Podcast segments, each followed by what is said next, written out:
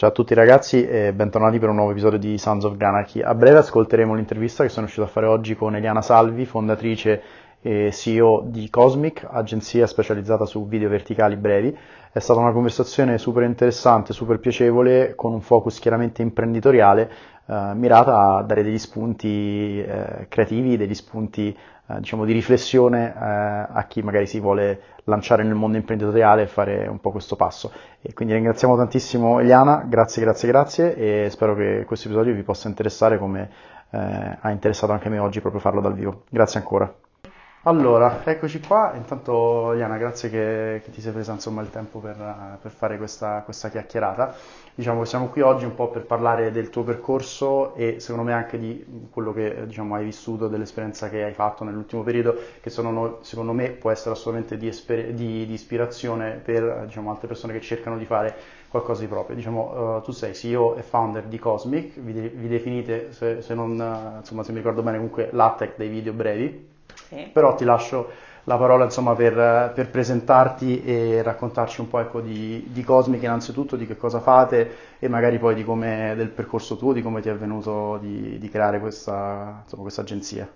Ottimo, grazie Francesco per, per, l'invito, è un piacere raccontare la mia esperienza. Eh, Cosmic è nata due anni fa circa, eh, dopo la mia ultima esperienza in TikTok e dopo tanti anni in cui eh, avevo provato diverse strade eh, sia appunto da dipendente che anche da imprenditrice, perché questa non è la prima volta che provo a fare impresa. Poi ti chiederò eh, Esatto, anche passate. dell'altra, sì. esatto. Quindi diciamo che sono tornata a provare appunto a fare una realtà che potesse funzionare dopo già un primo fallimento, diciamo.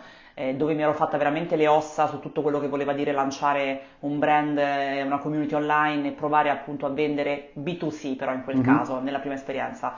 In questa seconda esperienza mi sono trovata in un momento della mia vita in cui mi sentivo molto forte dal punto di vista del knowledge acquisito negli anni e anche del network che mi, che mi sono costruita e ho trovato poi la, la, fortuna, ma anche in realtà la bravura di coinvolgere i miei ex colleghi di Tiz, mm-hmm. che mi conoscevano perché ho lavorato in Tiz prima di TikTok, sempre in un ruolo commerciale, e che insieme ci siamo trovati nell'esigenza comune di voler lanciare qualcosa sulla base delle esperienze comuni del, del knowledge eh, che io ho accumulato in particolare su, su TikTok.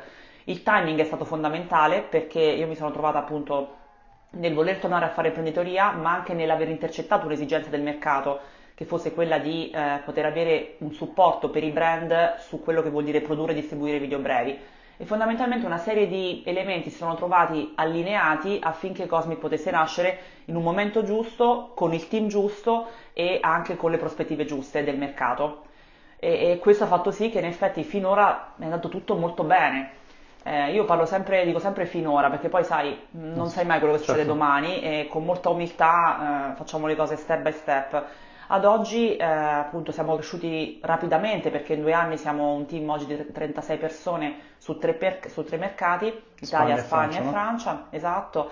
E ehm, la cosa bella appunto è che siamo riusciti a coinvolgere anche persone che sono diventate appassionate di Cosmic tanto quanto me, che non è facile perché quando sei founder sei tu ovviamente quello che credi di più nel progetto, dice. Esatto, e magari appunto mh, sei appassionato proprio tantissimo della cosa e, e, per fortuna invece ho un team di persone che sono ugualmente appassionate quanto me eh, di Cosmic, di, anche di, di, indossare una tuta da astronauta e fare dei video su TikTok Fighissimo. che non è facile coinvolgere insomma le persone anche da questo punto di vista.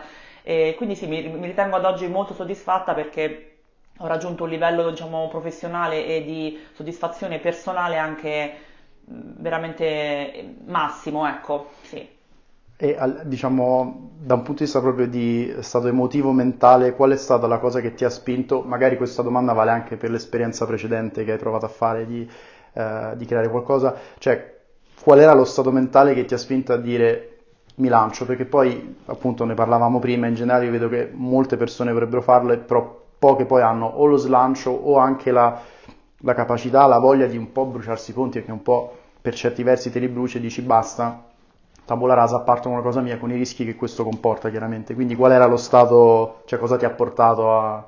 Sì, sì, no, domanda giustissima. Eh, per me i fattori sono stati diversi. In primis, l'essermi resa conto di non essere una brava employee. Cioè io non sono bravissima nel contesto aziendale, e infatti miei molteplici, i miei molteplici fallimenti lo, lo testimoniano. Ehm, In che senso non sei bravissima? Eh, cioè... Non sono diplomatica, mm-hmm. non sono una che sa arrampicarsi bene all'interno di un contesto aziendale, eh, sono una che appunto mh, dice sempre quello che pensa e non è sempre giusto, eh, magari lo fa anche nei modi non troppo giusti e, e nel tempo mi sono accorta che mh, probabilmente la carriera aziendale non, non avrebbe fatto per me, eh, perché ci vogliono delle skills di un certo tipo eh, che io non ho mai acquisito nel tempo, perlomeno non mi sono mai impegnata ad acquisirle più di tanto. E quindi secondo me per fare carriera in azienda devi avere un determinato tipo di, di carattere, anche di, di, sì, di volontà di eh, anche sottostare a delle leggi che non sempre ti, ti, piacciono. Io purtroppo in contesti in cui ci sono delle regole in cui non mi ritrovo, eh, non ce la faccio a seguirle, sì, esatto. E a quel punto ho detto, ok, allora creo un'azienda io con le mie regole ok? Il che non è, non, non è di certo la strada più semplice, però questa esigenza l'ho sentita molto forte già in, nell'esperienza precedente e poi di nuovo negli anni nel ritrovarmi in contesti in cui semplicemente io mi sentivo un pesce fuor d'acqua, ma questo non vuol dire che fosse l'azienda sbagliata sì, o fossi sì. sbagliata io. Io dico sempre che quando... Mh, mm, Come si... una coppia, no? Esatto, bravissimo. Quando si, si, ci, si lavora mh, mm, è una win-win situation. Sei tu, employee, che, segui, che scegli l'azienda, è l'azienda che sceglie tre, te. E se qualcosa non va, non succede niente, nel senso che ci sono mille altri percorsi che uno può fare, no? Ti devi trovare nel contesto giusto, anche dove, dove tu sei esaltato. Spesso io mi sono trovata in contesti aziendali in cui non mi sentivo esaltata, non mi sentivo cioè le mie caratteristiche non erano mh, evidenziate al massimo e non eccellevo nel lavoro che facevo e quindi a quel punto ho pensato di poter trovare questa strada al- altrove. Ci ho provato appunto una prima volta eh, a 30 anni lasciando Copenaghen, tornando in Italia facendo Pink Trotters e ci ho provato una seconda volta appunto eh, dopo l'esperienza di TikTok. La prima volta è andata male, questa seconda sta andando meglio, vedremo co- cosa ne sarà. Io non vengo da una famiglia di imprenditori, quindi nessuno è imprenditore a, a casa mia, non ho mai avuto un esempio, ehm, ma neanche di appunto vicino lontano. Poi mi sono costruita nel tempo amicizie imprenditoriali e sicuramente la, mh, l'influenza di queste persone mi ha, mi ha aiutato a capire che potevo farcela anch'io in qualche modo, che comunque chiunque può farcela se si impegna e se veramente lo vuole. E per me imprenditore lo può essere, può, può farlo chiunque. Ci sono delle caratteristiche che secondo me premiano di più magari una persona rispetto all'altra nell'essere imprenditoriale e, e la prima secondo me è il coraggio, è appunto è il rischiare e il non abbattersi se le cose vanno male. Io, cioè per me, appunto, non, ho vissuto tanti fallimenti perché eh, TikTok sicuramente è stato uno di quelli perché io non, appunto sono poi uscita e non mi sono trovata eh, bene, ma perché ripeto, era un problema mio in quel momento della mia vita, ma precedentemente anche in BCG io sono uscita dopo un anno perché la consulenza non faceva per me, anche prima nel ruolo di finance manager a Copenaghen non faceva per me neanche quel ruolo, quindi io ne ho provate veramente tante di strade e oggi mi sento di essere nel posto giusto eh, in un ruolo che fa per me, in un'azienda che sì ho costruito io ma insieme anche al, al team e insomma ci sono arrivata con, con un bel po' di, di cadute. Esatto. Sì. Cioè, come un po' se, diciamo, tutti i lavori che hai cambiato, e mi ci vedo un po' perché, cioè, io in sei anni di Londra ho cambiato quattro lavori, poi sono stato in Italia, ne ho avuto un altro, poi ho cambiato quello, ero in Denso prima, ora sono in TikTok. È come se uno cercasse, no, questo perfect match, che poi magari non esiste perché non esiste il lavoro, no, che spunta tutte le caselle e poi tu alla fine hai detto questo mondo me lo creo io, cioè invece che cercare un altro mondo, cercare un altro match, il match me lo creo io, chiaramente con il coraggio che, insomma, che è servito per fare questa cosa e mh, mi ha fatto sorridere il fatto che non hai diciamo, insomma, figure imprenditoriali in famiglia perché per esempio neanche io e spesso senti dire questa cosa no? ah vabbè eh, figlio di imprenditori il mindset uh, runs in the family tutte quelle cose lì e secondo me quello è un tipico esempio di come autolimitarsi un po', no? Per dire vabbè, ma nella mia famiglia non c'è nessuno di... che, che, ha fatto queste cose, ma io sarei il primo, mentre invece chiaramente è più facile farlo se hai vissuto quell'esempio di papà, nonno, zio, mamma, quello certo. che è, che eh, diciamo hanno avuto delle attività loro, quindi quello sicuramente è interessante. Un'altra cosa, secondo me fighissima che hai detto, che riscontro soprattutto diciamo, nell'ambiente ad oggi in cui sono, um, l'importanza delle persone che frequenti e eh, diciamo di cui ti circondi, perché se sono persone che hanno uno spirito simile e hanno anche questa sete, eh, e insomma torno a questo mio amico di cui ti parlavo prima che è in Google e anche lui magari non vorrebbe fare qualcosa di suo e io sento che più se ne parla con lui, più, ne, più ci confrontiamo, più vediamo che ok non, non siamo da soli a, a voler fare questa cosa, più crei un gruppo di persone, più il mindset è simile, sicuramente più ti senti anche tu, tra virgolette, accettato, accettata nel dire faccio questo passo e faccio questa cosa, quindi quello è interessantissimo. E poi ti volevo chiedere una cosa, ehm, parlavi di, eh, di, fallimenti magari anche su Pink Trotters, no? premesso magari se, vogliamo, se ci vuoi raccontare un secondo di di che cosa si trattava Pink Trotters, quali sono gli insegnamenti che ti sei preso da quei fallimenti che hai, diciamo, apportato o ecco, adattato all'esperienza di Cosmic? Esatto, tantissimi, tantissimi insegnamenti, tra l'altro ci ho anche scritto un libro, perché, perché dovevo dire talmente tante cose che ho detto vabbè a questo punto lo scrivo perché lo altrimenti ogni volta era difficile. Sì, sì, si chiama From Pink to Black and Back, quindi From Pink da una situazione rosea a una situazione molto molto sofferente per poi comunque esatto risorgere dalle ceneri un po' appunto come una fenice e, e continuare il mio mm. percorso e in questo libro in realtà parlo soprattutto del fatto che ehm, nel, nella, nel, percorso di vita per forza ci devono essere dei momenti down, altrimenti cioè, non, è, è, è, fisiologico il fatto che la ruota giri, non so come dire. Quindi non, dobbiamo accettare il fatto che si debba fallire ogni tanto nella vita per poi arrivare al giusto, alla giusta soluzione. Perché non esiste la soluzione facile, perlomeno mh, non conosco persone che siano riuscite a fare una roba di successo wow Subito. al primo colpo, molto molto molto raro. E, ehm, quindi Pintrotter, tornando a Pintrotter, era un social network che permetteva di trovare amiche di viaggio, anche questo nato dalla mia esperienza personale, nel senso che mi trovavo a viaggiare spesso da sola eh, quando ero più giovane e anche le mie amiche erano sempre da sole e non trovavamo mai la modalità di trovare i giusti compagni di viaggio e di creare anche un network al femminile. Diciamo che sono stata abbastanza visionaria e ehm, anticipatrice all'epoca perché eh, non esistevano ancora tutto quello che è movimenti al femminile, women empowerment, è arrivato tutto molto dopo eh, diciamo che era un mix fra We Road e Frida, quello mm-hmm. che avevo creato, no? Era un media basato sulle donne che amavano il viaggiare insieme, però era economicamente insostenibile. E quindi dopo Ma era nato, anni... scusa ti interrompo, era nato come blog, eh, c'era anche un'app. C'era di tutto. Di tutto. Era una community. Okay. Una community con un sito e un'app in cui potevi connetterti e anche acquistare dei prodotti. L'ho provate tutte. Mm-hmm. E quindi tra i vari insegnamenti che ho eh, ricavato, sicuramente il primo è il fatto di aver testato milioni di business model e non, non ne funzionava uno. Quindi individuare un business model, uno che sia chiaro e che, si, che, che fatturi dal giorno zero per me è fondamentale Due, il team, non ho mai trovato dei co-founder forti con me che potessero aiutarmi e che effettivamente potessero portare avanti la società e ci volessero credere quanto me e investire, quindi il team fondamentale. E poi sicuramente anche il timing, timing, esatto, io Pintrot era troppo presto, troppo presto in un mercato italiano che secondo me non era assolutamente pronto, probabilmente avendolo, se avessi fatto qualche anno dopo con magari appunto un team più forte, degli investitori più forti, un business model chiaro, sarebbe, sarebbe funzionato perché tuttora quando ne parlo tutte le donne mi dicono ma stupendo, fantastico, cos'è? Esiste ancora perché l'hai chiuso? Eh, purtroppo, sai, a un certo punto fai delle scelte, quindi non si Potresti può... fare un revival. Eh, mi piacerebbe tanto, mi piacerebbe tanto. Beh, e questa, diciamo, eh, Pink Trotter sei riuscita a farlo, diciamo, a ritagliarti del tempo al di fuori delle, delle, 40 ore settimanali, magari da, diciamo, da altro lavoro, o era proprio una cosa che tu diciamo, era quello il tuo lavoro e quindi lo facevi full, full time. time. Io mi sono licenziata per fare Pintrotters e anche questa è una cosa che non tutti giustamente eh, poi fanno, che dei licenziati che credere veramente in qualcosa. Io non credo nel, nel, business aside, ovvero, cioè se lo vuoi fare bene lo devi fare full time una roba. Da subito. Magari non da subito, mm. ecco, sicuramente no, magari aspetti sei mesi, un anno, però poi se vuoi veramente vedere se funziona ci devi spendere tutte le energie che hai per quello che sento spesso magari su diciamo, persone che hanno avuto profili simili, il consiglio spesso è eh, un po' quello che stai dicendo adesso, cioè piano, inizia piano piano, chiaramente ti ritagli dello spazio al di fuori di quelle 40 ore contrattuali eh, dove se lavori per fai, qualcun altro eh. se ce la fai, se poi sono 40 ore eh. chiaramente, perché quella, quella è la domanda vera e propria. E poi nel momento in cui hai una cosa in stato semi-embrionale ma comunque pronta per partire, molli tutto e ti ci dedichi a tempo pieno.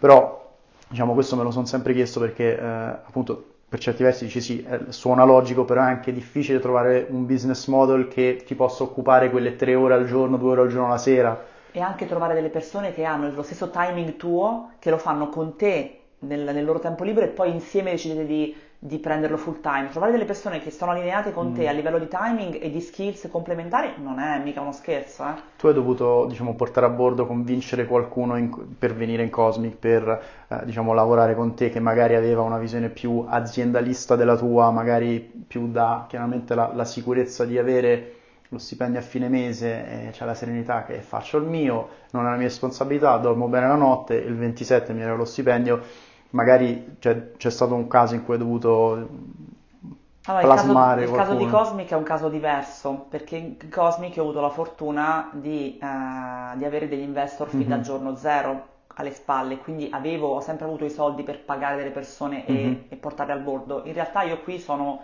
solo founder, cioè sono io che ho fatto tutto a livello operativo, però ho alle spalle dei soci e degli investitori che mi hanno supportato dal giorno 1 e con cui co- collaboro e parlo tutti i giorni di quelle che sono le problematiche aziendali, quindi non sono, sono solo a livello operativo, ma sono fortemente seguita sì, da un gruppo di persone che sono tutti appunto investor privati che però mi aiutano tantissimo sul lato appunto di visione, di strategia, di, eh, di futuro. Quindi è per me la situazione ideale perché trovare dei co-founder altrettanto forti che la vedono come te non è mai troppo semplice e neppure è semplice trovare soldi subito. Eh, quindi io sono stata in una situazione fortunata, ma anche alla fine voluta dall'esperienza che ho fatto precedentemente, che mi ha portato a questa situazione qui. E ehm, in questo caso io ho preferito avere meno quote, quindi darle più, più che altro ad altre persone in società, però dormire tranquilla piuttosto che fare tutto da sola e non avere il supporto finanziario e strategico che queste persone mi danno. Una domanda a proposito del dormire tranquilla, se c'è qualcosa che ti tiene sveglia la notte lavorativamente parlando. Sì, la felicità dei dipendenti ehm, e il fatto che appunto siano tutti contenti di lavorare con me e, e a degli obiettivi comuni e ovviamente il fatturato. Vabbè, quello è chiaro perché alla fine se non c'è quello... Esatto. esatto, che gli obiettivi sono comunque sempre sfidanti, non sempre è facile entrare in un nuovo mercato che vada bene subito, per esempio ora la Spagna va molto bene, molto molto bene, la Francia ancora ha, eh, deve fare il suo rollout, quindi siamo in una fase ancora di boosting molto forte, quindi c'è tanto lavoro da fare, eh, però devo dire che vedo la luce in fondo al tunnel, quindi diciamo che i risultati ottenuti fino ad oggi mi fanno sentire confident che le cose andranno bene anche in Francia. E nel momento in cui tu hai una, creato una cosa tua, eh, secondo te è possibile slegare una definizione di, che poi varia chiaramente, di successo personale da quella che può essere successo professionale? Cioè, per Francesco Granati oggi, che diciamo io ho i, i, miei hobby, le mie passioni, tra cui il podcast, dipingo, scrivo, insomma faccio mille cose, quella è una cosa, un'altra è il lavoro. Quindi per me sono due tipi di successi diversi che io riesco a separare molto nettamente. Nel momento in cui tu chiaramente crei una cosa tua, e diciamo hai il coraggio, investi, parti e tutto. Secondo te è una distinzione che si può fare, successo personale e successo professionale nel tuo caso? Ma secondo me dipende un po' da come uno la vede. Per me il lavoro è talmente una passione che per me come dipingere o fare crossfit o correre, per me lavorare è ugualmente una passione, quindi non la, non la vedo tanto um, separata dal resto e ripeto, io mi sveglio la mattina che non vedo l'ora di, di aprire sì. il computer o di, di, di cioè di fare le, di quello che devo fare. Quindi mh, per me il successo è in, in, vari aspetti, ma riguarda entrambe le, le sfere. E io mi, mi sono, sono, soddisfatta personalmente se lo sono sul lavoro. Quindi Chiaro, talmente, sì, sì, import- per me sì, il lavoro però, ripeto, è, è una gioia, quindi non lo vivo male, anzi. Ed è vero un po' lo stereotipo, diciamo quello che si dice, no? che quando hai una cosa tua chiaramente da una parte è figo perché you are your own boss, però dall'altra chiaramente fai anche fatica a, non voglio dire fare 9-6 perché chiaramente, però diciamo tu sei, riesci a gestirla abbastanza bene anche proprio l'interruzione del alle ore X, a meno che chiaramente ci sono urgenze, pitch particolari, io chiudo se sono in ferie, chiudo o io sì, riesco, ti dico che lavoro meno rispetto a prima, quindi okay. sì, esatto, quindi su questo ti rassicuro che la cosa mm-hmm. è fattibilissima. Eh, io ho la fortuna di essere molto veloce eh, col cellulare, quindi mm-hmm. ovunque mi trovo, anche quando sto in vacanza, due secondi, leggo una mail, leggo un messaggio, io sono diciamo aggiornata su tutto e non ho bisogno di appunto perdere troppo tempo eh, aprendo il computer, eccetera. Quindi sono fortunata da questo punto di vista, che sono molto organizzata e la mia vita privata è molto molto attiva. Io non rinuncio a un viaggio, non rinuncio a un weekend, non lavoro mai nel weekend. eh, vado, faccio le mie, le mie, attività da crossfit a insomma, vedere i miei amici, mh, mm, riesco a gestire la mia vita privata molto bene. Quindi un buon balance comunque. Sì, io sono in questo momento in una condizione veramente ideale di vita privata e professionale. Bene, figo. Sì. E, ehm, se diciamo, laddove ci sono persone che stanno ascoltando, e mi piace pensarlo, eh, che banalmente vorrebbero partire, ma il primo step proprio allora, ci sono i primi step, chiaramente, come diciamo prima, magari di stato mentale emotivo, e magari qualcuno ancora sì. non è arrivato sì, lì, sì. magari ci arriva, magari non ci arriva.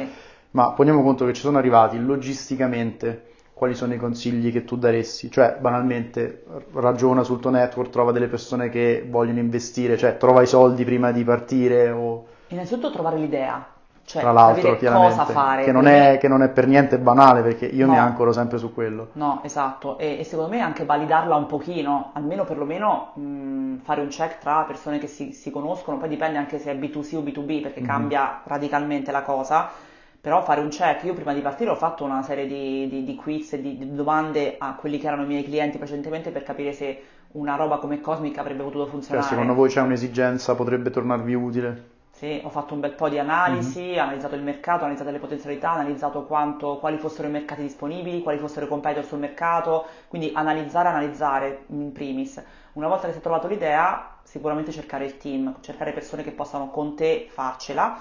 Se non hai proprio nessuno, trovare eventualmente investitori che investirebbero solo su di te, però è difficile che gli investitori investano solo su di te se non ti conoscono. Cioè, ho avuto la fortuna di trovare investitori che mi conoscevano, che hanno lavorato con me mm-hmm. prima in Tiz due anni e mezzo, quindi sanno, sapevano benissimo come gestivo le cose, come lavoravo e quindi si sono fidati alla cieca, diciamo. Eh, però se non ti conosce nessuno lì è un po' più difficile. Eh, però le, le, possibilità di investimento sono tantissime, si può fare anche crowdfunding per esempio o, o trovare friends and family inizialmente, anche investire tu personalmente. Certo. Io in Pintrotter l'ho fatto inizialmente, ho investito i miei piccoli risparmi, eh, però diciamo che in primis conta cosa vuoi fare e quindi capire se la cosa è fattibile e se effettivamente puoi, non dico fatturare dal giorno 1, però avere, avere dei clienti da subito perché altrimenti soluzioni di mercato dove devi investire tanto all'inizio e vedere il fatturato dopo, in Italia perlomeno è dura, magari in America trovi eh, terreno fertile, ma in Italia è difficile trovare investitori che un po' più ci credano. Sì. Perché è un mondo talmente, diciamo, per chi non ci si è mai rapportato, nel senso io ho fatto tanti lavori, ho avuto tanti ruoli, però sempre un po' stile account, adesso poi da quando sono in TikTok diciamo più commerciale e chiaramente aiuta e lo vedo tantissimo il network di persone che, diciamo, che hai e soprattutto diciamo, avere un ruolo commerciale ti aiuta a conoscere un miliardo di persone, cioè io il lavoro che facevo prima e io sono stato benissimo in Densu, io parlavo con le stesse tre persone di Procter Gamble per tre anni, tutti i giorni, e chiaramente c'è a malapena una trasferta a Milano, niente, aveva, vai, vai, uh, diciamo, aveva chiaramente i suoi stimoli, però dopo un po' dici, cioè, io a livello di network personale cosa sto costruendo, questo invece oggi vedo che chiaramente è completamente diverso perché diciamo being out there e vai e pitch e proponi di qua di là chiaramente ti aiuta anche a conoscere una media di persone. Da un punto di vista invece una domanda un po' più creativa magari neanche facilissima uh, diciamo, da, da, approcciare.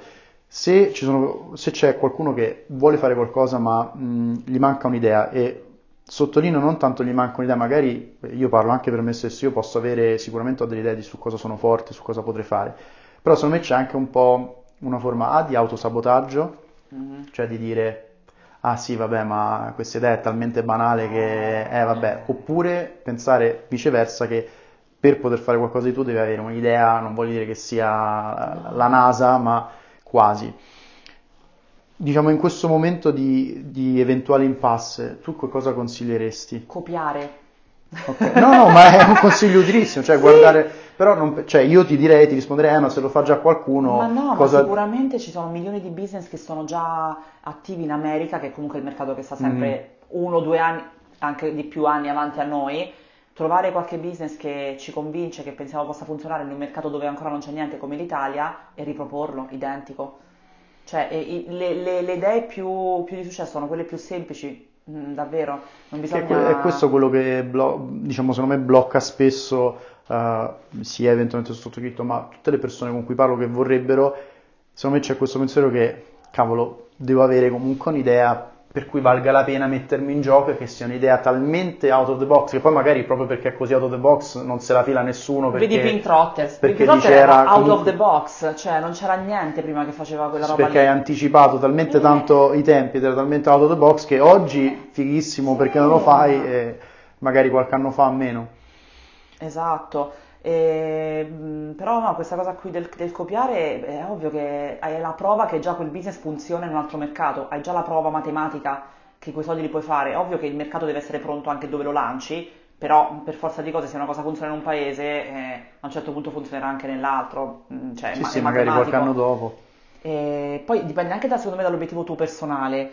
cioè perché tu vorresti fare imprenditoria, lo vuoi fare perché vuoi guadagnare tanti soldi, Mhm. lo vuoi fare perché vuoi una soddisfazione personale, lo vuoi fare perché vuoi mm, creare qualcosa sul mercato che abbia valore, cioè secondo me dipende anche dal tuo stimolo Sì, sì. personale, no? Guarda, io diciamo gli, gli stimoli che vedo nel mio caso, ma nel caso delle persone con cui parlo, sono più stimoli non tanto di fare soldi, che poi voglio Mm. dire il fare soldi è, è molto relativo, Sì. quanto esattamente quello che hai detto tu all'inizio, nel senso, io non, non penso di essere una persona, tra virgolette, aziendalista e sono alla rincorsa, un po' alla ricerca di eh, no, un sistema aziendale perfetto che si parli con le mie regole, le mie priorità, il mio modo di essere. Quello sarebbe la motivazione, cioè di fare una cosa dove sono io a decidere, ragazzi, volete stare, eh, dipendenti, volete stare tre mesi l'estate fuori, state tre mesi l'estate fuori, volete venire due o tre giorni a settimana, poi chiaramente insomma ci sono delle regole e tutto, ma Certo. c'è un, un mondo in cui le regole, cioè sei tu fautore del tuo mondo e le regole te le fai tu, più che creare qualcosa di nuovo sul mercato, più che fare soldi, cioè Ok. avere la libertà di poter dire io sono founder, ho creato una cosa mia e se io voglio un mese vado a lavorare, io sono molto legato chiaramente a Roma, sono molto legato all'Umbria perché abbiamo una casa lì, cioè diciamo mi piace molto viaggiare e muovermi in Italia, anche perché sono stato dieci anni fuori e mi piace scoprire l'Italia e poter dire oggi nell'era di diciamo quello che facciamo, soprattutto noi, sono dei lavori che di base, come dicevi tu, puoi fare, a meno che chiaramente sono dei pitch importanti dal vivo, ma sono rari, totalmente in remoto. Certo. Perché questa cosa non è, non è concessa? Quindi diciamo quello, quello è un po' il mio stimolo, per Ok, esempio. ok, ma allora il mio consiglio sarebbe, magari più in là, quando sarai pronto,